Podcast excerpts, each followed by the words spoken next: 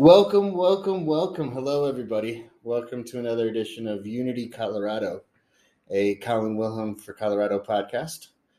As always, I am Colin Wilhelm, and with me, as always, is our awesome human, Keely.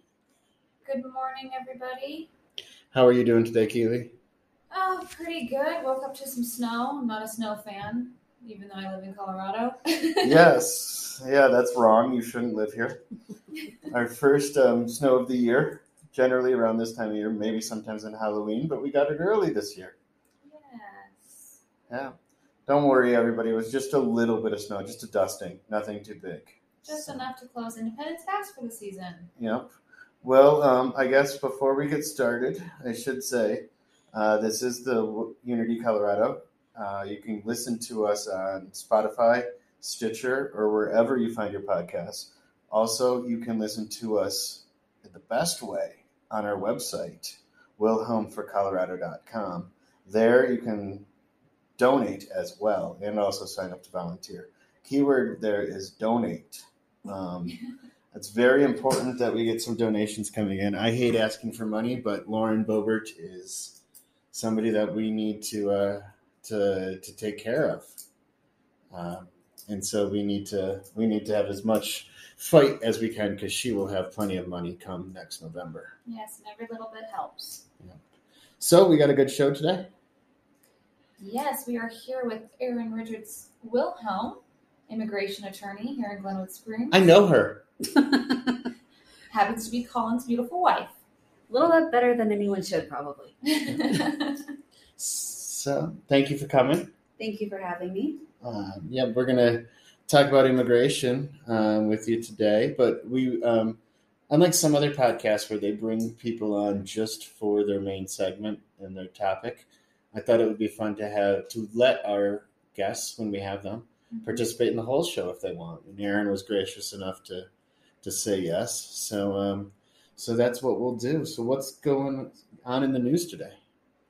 Uh, well, last week we talked about that oil spill in California and how it wreaked havoc on our wildlife. And today I wanted to share a happier story. Yesterday in Colorado, wildlife officials have officially freed a 600 pound bull elk from a tire that had been around its neck for over two years. They did have to cut off his five point antlers, but the elk will live. Wait, there was an, a, a, a tire was around the elk's neck. Yes. Oh, I saw that. Very sad, but they were able to get him free. So, a reminder discard your trash through the proper channels. Protect Yes. our wildlife. Yes, there's there's a proper places to take your tires. You can take them to um, almost every tire store will take your old tires, whether they're taking them off or not. I didn't know that. Uh huh. Okay. And then at least the dumps around northwest Colorado, landfills, I should say, um, will accept your tires. Uh, do that as well. But I know the tire stores will probably do it for free, and and the dump costs some money, so don't do that. Also, I saw that the oil spill is being cleaned up a little bit. yes. Newport Beach, I think, opened again. Or I haven't actually heard, but I hope so because those beaches are beautiful and it's such a sad thing to happen there. Yep, yep. So that's that's good. Um, so so there's some things going wrong in our environment, and stay tuned. We will be doing an environmental episode coming up at some point. I think it's on our calendar. Yes, and um, Colin, there's some other interesting news in the world of politics. No, there isn't. There Never. always is. Never. No. Mm-mm. um, tell us a little bit what's what's happening with uh, Trump. Well, so yeah, January sixth, we all know there was a an insurrection, an attempted coup, and um, we know that the uh, U.S. government and through Congress, House of Representatives, is investigating that, and they've subpoenaed some of Trump's records through the National Archives, I think, hmm and he's invoked executive privilege. But Biden said there isn't executive privilege. I so, know. hmm, what's going to happen? it's going to be interesting. It it it's he's not the executive anymore. So Can he inv- invoke executive privilege? uh, that's a great question. Um, I know I did a little bit of reading on this because I'm a nerd, um, and that he's he's trying to say that the committee can't seek his records because they're executive privilege, and he's also said that he'll protect anybody who's being subpoenaed from his administration through executive privilege. Certainly seems like there's quite a bit tied. Yeah, Mhm, mhm. um, you know why? If, you got nothing to hide, is that what the police always say? Yeah. If you got nothing to hide, why can't I search your car? Right. You know why? If you got nothing to hide, why can't you show me your documents? Yep. Just like his taxes. Yeah. Mhm. Um, I know that if Biden says no, and there isn't any, in the um, the subpoenas go through, Trump would have to sue the National Archives personally, and then that would probably become a Supreme Court case. And um, the Supreme Court has said before in Richard Nixon's case, which we all know, he was a corrupt guy too. Um, they said that the sitting executive has the best is in the best position to ex- exert executive privilege or not, and that would be the that would be Joe Biden's administration, not Donald Trump. Fascinating. So we'll see what happens there. Yeah. I hope I, I'm. I just want to see what happened because for our democracy, I think we need to know who knew what and when they knew it. Right. Yeah. Yeah, including Boebert. What did she know? Hmm. Uh huh. Those are the records I I want to mean, see. she knows that she took people on a tour right beforehand, after hours. On an unauthorized tour. Right. Smell a little fishy. It does. It does, yeah. Well, we'll keep up to date on that and uh, get some more information. We might even, depending upon how it goes, do a do a main episode on it. Yeah, I'm excited to see what comes out of it. Well, don't be. The law can get very, very boring. Yeah, especially if it's a trial. Yeah. Well, thank you for that, Keely. And um, so yeah, so we have Erin here today, my lovely wife. Thanks for being here. You're welcome. You're taking me away from my work, Colin. I know, but um, this is something fun for you to do. You're do. just helping me chase that dopamine. Yes, hmm yes. Um, so we brought you here today because you are an expert in immigration law. that is correct. So, um, yeah. What so, do you- what do you want to know? What tell us tell us a bit, little bit about your background. Let's start there. Okay, so I was born um, a while ago, and Colin likes to say Ohio. I like to say outside of Detroit. You were born- tomato, tomato. You were born. you were born in Toledo, Ohio. I was born at the same hospital as Urban Meyer, and what's the name of the Michigan football coach again? Jim Harbaugh. Jim Harbaugh. Ur- So yeah, Urban Meyer was just at a bar with um, grinding on a woman that was not his wife. So that's a real winner for you. Well, I mean, he's old enough that I'm impressed that his hips could still move like that. Okay. um, and then we moved to Denver when I was about 12, and I went to high school at Thornton High School, and I went to CU Boulder for undergrad. I took a few years off and worked in the um, residential property management field, and then um, went back to law school in Boston and came out of law school and started working in immigration law. Um, while I was in law school, I interned at the Miami Immigration Court and with an immigration firm in Boston. And um, I was also a prosecutor with Suffolk County, which is the county that Boston sits in, as well as Middlesex County, which is where Cambridge and Harvard are. And then I moved out here to Glenwood, and I never look back. I love it out here. It's beautiful. I love being so close to the mountains and being able to ski. And um, that's me. She tried to get rid of her, but I chased her down in Glenwood. Yeah, you did. Yeah. yeah. So, um, Erin, why have you chosen this as your field? Um, well, I majored in Spanish for business when I was an undergrad, so it seemed like a good fit. Um, when I was at law school, I was really interested in it as well because I'm really interested in international relations um, and the rest of the world. So I thought it would be a good way to follow that passion as well as, um, you know, use my law degree. Oh, that's awesome. I think it's incredible what you do. Yeah. What? So, speaking of that, what do you do as an immigration attorney for people? Well, I do a lot of different things. Um, I petition for visas, so whether that's a temporary visa, like a worker visa, or a tourist visa, or um, a visa for victims who need to make their case in the United States, or trafficking victims, um, for athletes or people of higher ability, students, all of those different things. And then I also petition for permanent residents. Okay. Um, so that's for people whose work want them to come here permanently, or Like a green card? yeah, a green card, exactly. Um, or people who have family here in the United States that they want to be closer to. Um, I also help people who are seeking asylum here in the United States. So those are people who have been persecuted in their home country Okay. based on a few different things. Um, it's So you- very limited, So you represent not the government, but the people. right? I represent the people. Okay. And are most of them, do you represent people in country, out of country, both? Both. Okay. Um, that's that's pretty cool. It is cool. It's neat. Um, I have a lot of different communication apps that I have to use to be able to talk to people internationally. Okay. Um, and how? So, so you represent the people in, and and not the government. Right. Who represents the government?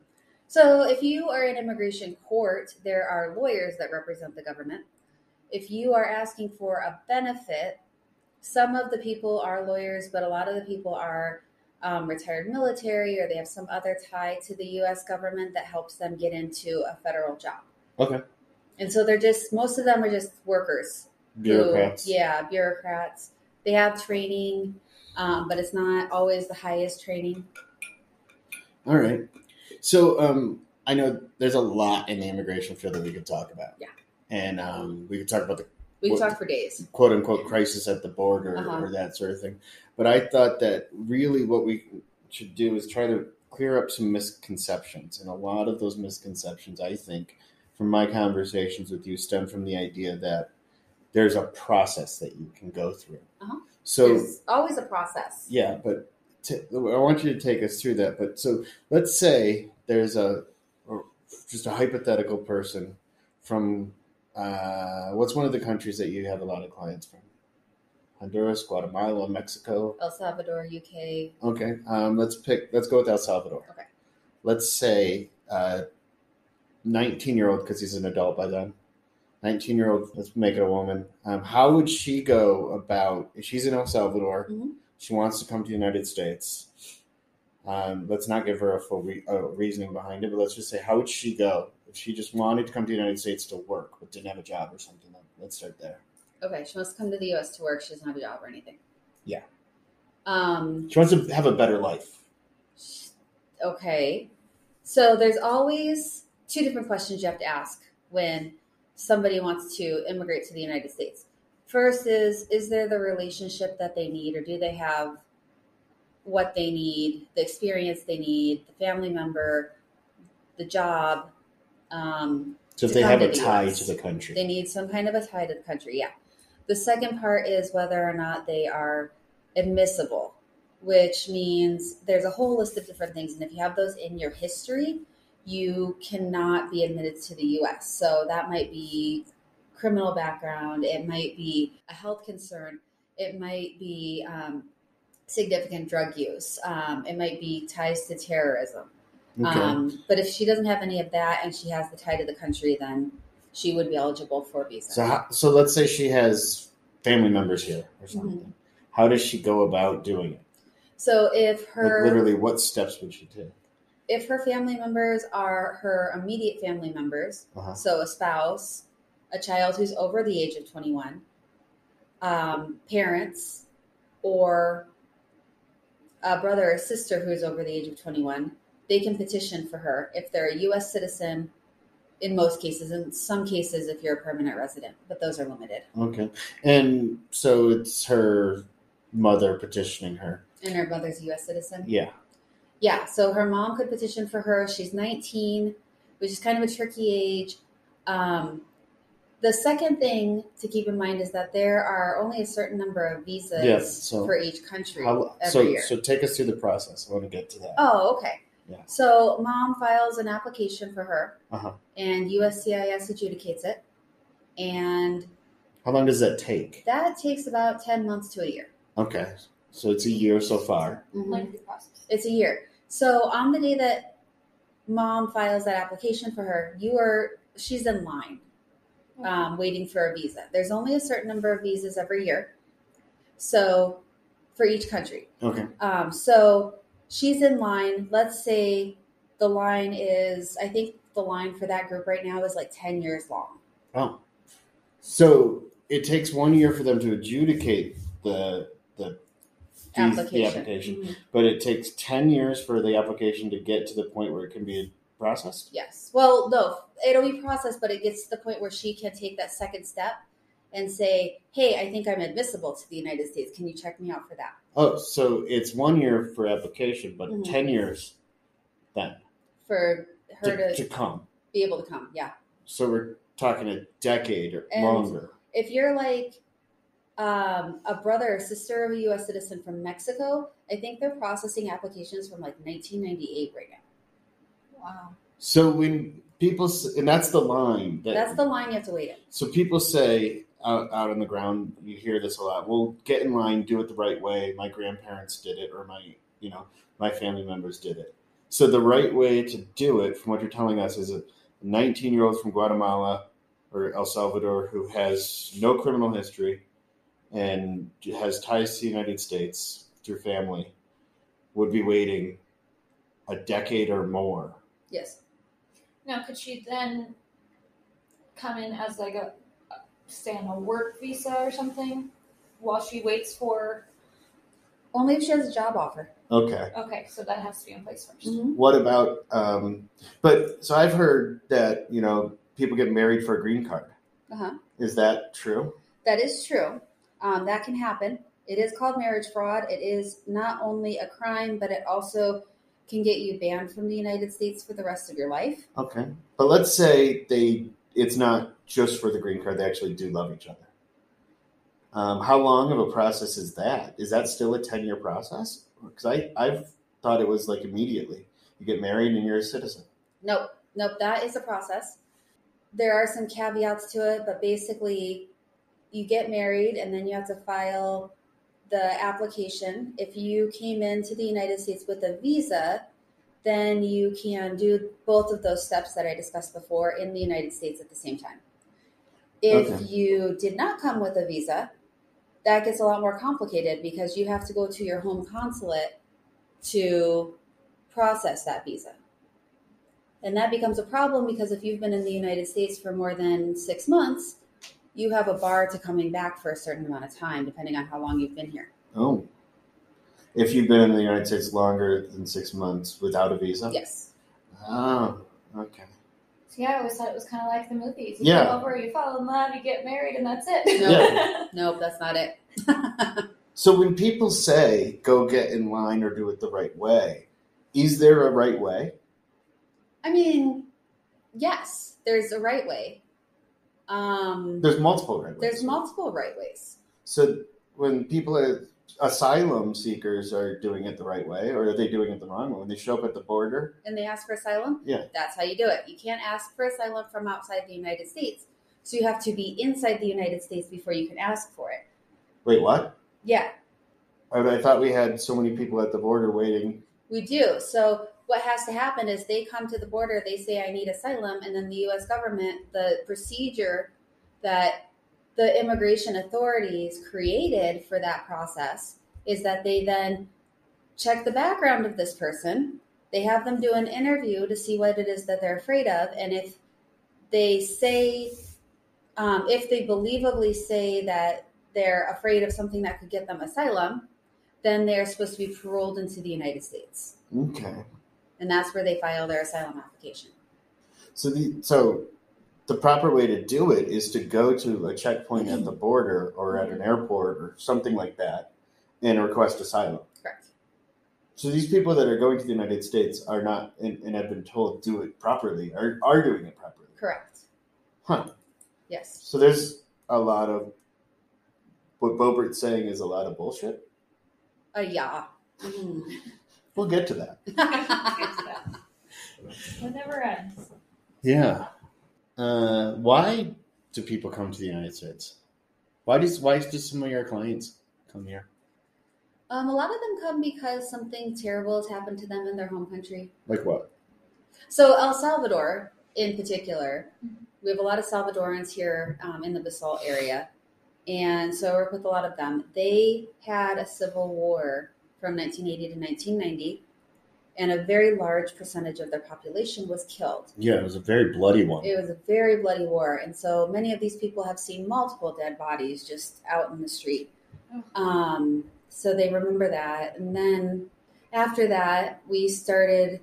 People had come from El Salvador a lot to Los Angeles, and Los Angeles was in the middle of its own gang war at that point in time. So they created their own gang. Because they were in gangs, they then got deported. But the government in El Salvador wasn't very strong at the time. And so the gangs grew and grew, and essentially they now run El Salvador. Um, there's two different markets, there's two different economies, there's two different authorities that people have to respond to, and they are in and out of wars depending on you know what the deal at the moment is. But they're um, both of them kill people with impunity. And the, when we talk about when you, when you mentioned the war down there, the Civil War was like a formal civil Yes. war, but what's going on now is more like, The guerrilla war, um, yeah. So it's Um, it there. You never know who to where to, what's going to happen. right? There's You not like formal know- battlefields and stuff. Right, and you never know if the police are going to be with the gangs or if they're going to be able to protect you. Um, you never know if the doctors in the hospitals are with the gangs or they're going to be able to protect you. So if you get hurt by a gang member, you can't go to the hospital and say the gang members beat me up because that's just going to get you in more trouble. So there's a lot of that. There's a lot of economic issues that are going on in a lot of um, different countries. Um, Mexico and most of the northern, you know, most of Central America, maybe you know, save for Belize and Panama and Costa Rica, um, there's a, there's a lot of poverty, and so those those people are coming to try and make a better life for themselves.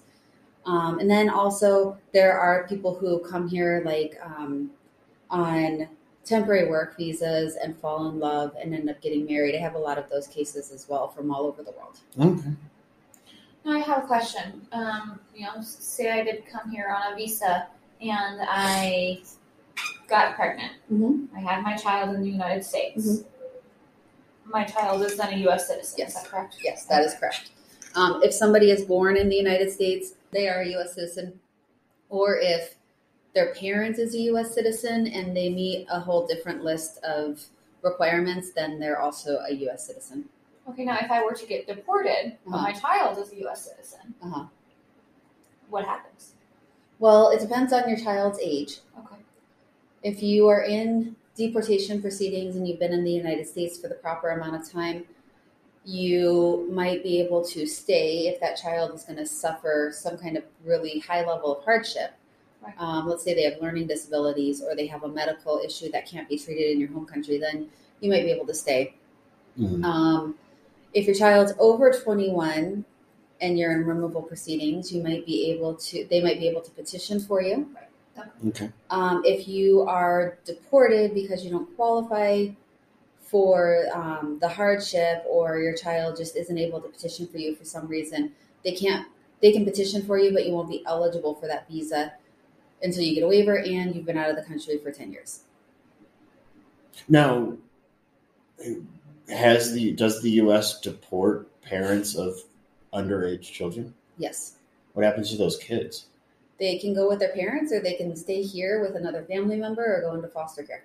And I imagine that creates problems with them when they are Yeah. going back to uh their you know their parents' home country as well as they're U.S. citizens now. They're not citizens to that home country. They don't know how to live in that country. Right. Yeah. And they don't. And and then the other option is foster care. If Which- there's not a family member that takes them in, yeah. So that breeds A whole different set of problems. yeah Yeah. and mental health issues and addiction and Mhm. crime and that doesn't sound like a very good program hmm for a for a top society in the world as we want it to be. Yeah. Um, it's an embarrassment to me, in my opinion. So another one that is is one is I've heard before, and I know this isn't the case because you've told me this, but our listeners might not know that um, uh, when you serve in the military, you become a citizen. You can, yeah. Yep. I mean, you're not supposed to be admitted if you're not a lawful permanent resident or a um, U.S. citizen, but sometimes it does happen, and then you have the opportunity to apply for citizenship. So if you serve in the military, you can't be deported. I mean, if you don't apply for citizenship and you don't become a citizen, then yes, you can be deported. So we de- deport. We've been deporting a lot of vets in the last four or five years. people who are willing to give their lives for this country, Mm-hmm. and they come back and we say bye. Yep. There's a whole chapter of, you know, deported veterans in Mexico near the border that are deported and can't come back, but they're veterans, so they can't, you know, they need veteran services, but they can't get them because they're not here in the country. And they served this country, but our country turned their back on them. Um, a lot of them was for drug use related issues, which, we all, which which I know, and is has a lot to do with PTSD. yes, or Um, whatever mental health Yeah. issue that person develops. Well, that's a fucked up situation. I got, I, I- got yeah. no better words for it than that. Yeah. Um, one last topic that I wanted to discuss with you is this idea of we're back to the asylum idea of parole, hmm and that is where somebody gets they apply for asylum, let's say, and, and they get parole. That means that they go into the United States. That means that they're given a certain amount of time to come into the United States to request asylum. Okay, and then are they free to go around the country? Yeah. Um, but so I know that as a criminal defense attorney, you have court dates then, right? They You probably do, have to go to court. Mm-hmm. Um, what is so in a criminal? Well, I mean, case? I, I guess I should correct myself. You might be placed in court, you might not be placed in court. okay. Yeah. Um, But you do have a deadline on which you must have filed that asylum application. I guess I'm wondering. There's this rumor in the in the Republican right that once people come into this country, they won't show up for court. They're Yeah, just here. completely that's verified false. There have been a number of different studies done by prestigious universities that actually show that um, somewhere upwards of 80% of people who enter this country seeking asylum show up for their court dates, and that only increases when they have attorneys. Oh. Okay, upwards of eighty percent. Mhm. I want to say, I don't remember the exact number, but I want to say it's like 90 if you don't have an attorney, and like 95 if you do have an attorney, something really high like that. And in the criminal cases, we call those where you don't appear. It's called failure to appear. Yep. Um, and then a warrant can be issued for you. Yes. And does that happen in criminal? In, in, In in- immigration, if you don't show up, you are automatically ordered deported. oh, okay. So there's an even bigger incentive to show up. Yes. Well, you know, um, if you look back, uh, Lauren Boebert has a less than eighty percent failure to or appearance rate. Mhm. So, so these immigrants are appearing more frequently in court when required than Lauren Boebert did. In Congress, yeah. hmm No, not Congress. I mean, in her criminal history. Oh, in her criminal history? yeah. Yes, that is true. I think that she FTA'd on every single one of her cases. So, Uh-huh. She- yeah. yeah. Lengthy criminal history. hmm Hmm. So her whole big huge thing about not coming, they won't show up to court, is uh, a little bit of the pot calling the kettle black. Then, huh? Yeah. She does a lot of that. Yeah. Yeah, she's she's very not self aware. Uh, well, um, that is a lot of information, and I know we could go on for hours and hours, and we'll probably have you back at some point to do some more stuff. We'll see. Okay. Okay. Well, I'll take that as a no. well, Um, uh, speaking of the pot calling the kettle black, well, thank thank you, Erin, for that.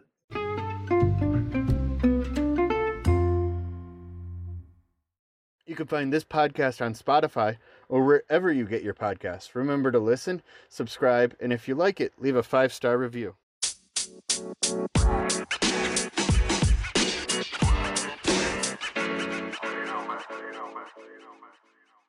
I went on a little bit of a Lauren Boebert rabbit hole the other day. I told you to stop doing that. I have to because she really just gets under my skin.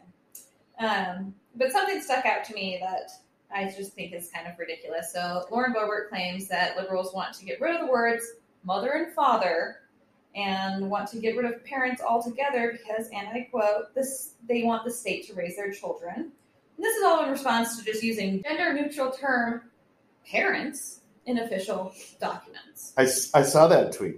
I thought it was stupid. It is stupid, and the, let me tell you why I think it's stupid.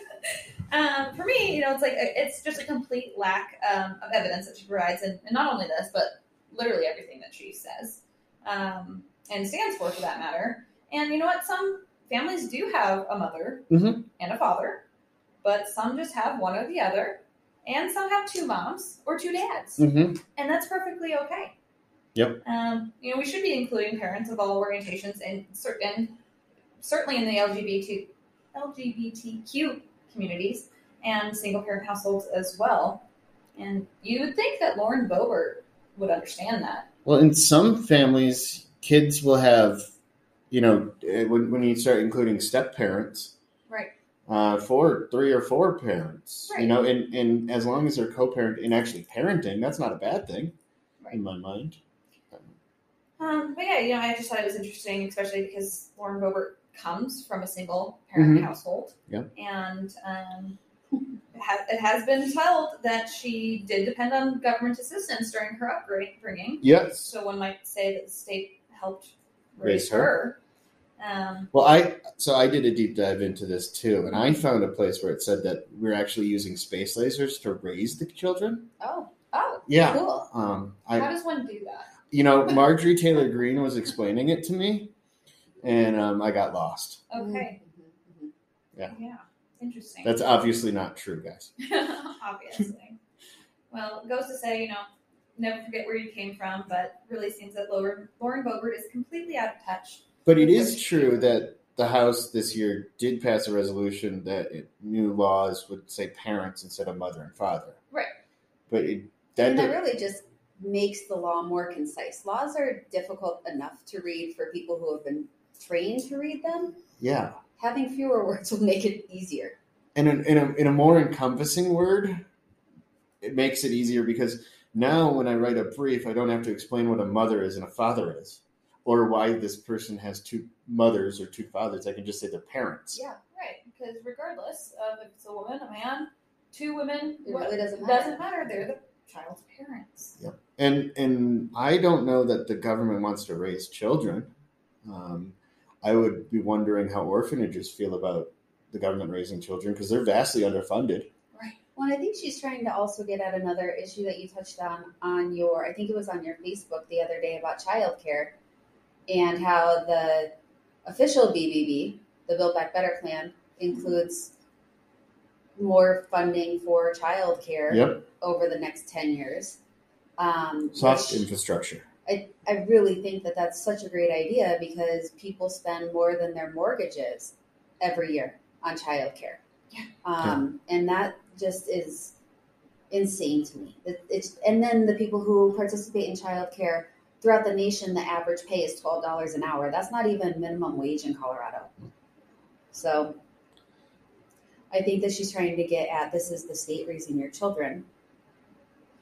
But this we, we we're nowhere that that's not on anybody's agenda. No, it's not. You're still parenting. But, you know, the other thing to keep in mind is that we've become a very individualistic society. I Mhm. mean, we think that we can do it all. We can't do it all. We have to rely on other people to do things. That's why we go to restaurants because we're relying on other people to pick to cook for us. And it's why we have school. I mean, we, we can't do everything, and it takes a village to raise a child. I think you might be giving Lauren Boebert a little bit too much credit I think you're right. and thinking that she had ideas behind it. Mhm. Um, it's more likely somebody told her to say it. Yeah, but the person behind her is having this thought. Could be. It could be.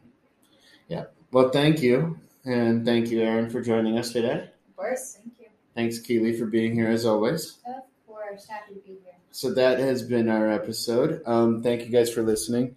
As always, you can go to wilhelmforcolorado.com to listen to this. Um, you can listen to it on Stitcher and Spotify or wherever you find your podcast. Please leave us a five star review and remember to subscribe for all the episodes. Also, when you go to wilhelmforcolorado.com, you can sign up to volunteer to help make sure Lauren Boebert is no longer tweeting from a place of power and just sitting at home in her basement tweeting. You can also donate to help make sure that Lauren Boebert is no longer a part of government. So that's really what this is all about. We need to protect our society from her. Yeah, and also please check out our um, future events so you can see Colin in person, ask him any questions that you might have. Yep. And um, you can also ask questions directly from there via email, and I will be answering them myself. We don't have staffers answering emails whenever possible. Thank you guys, and we'll see you next week.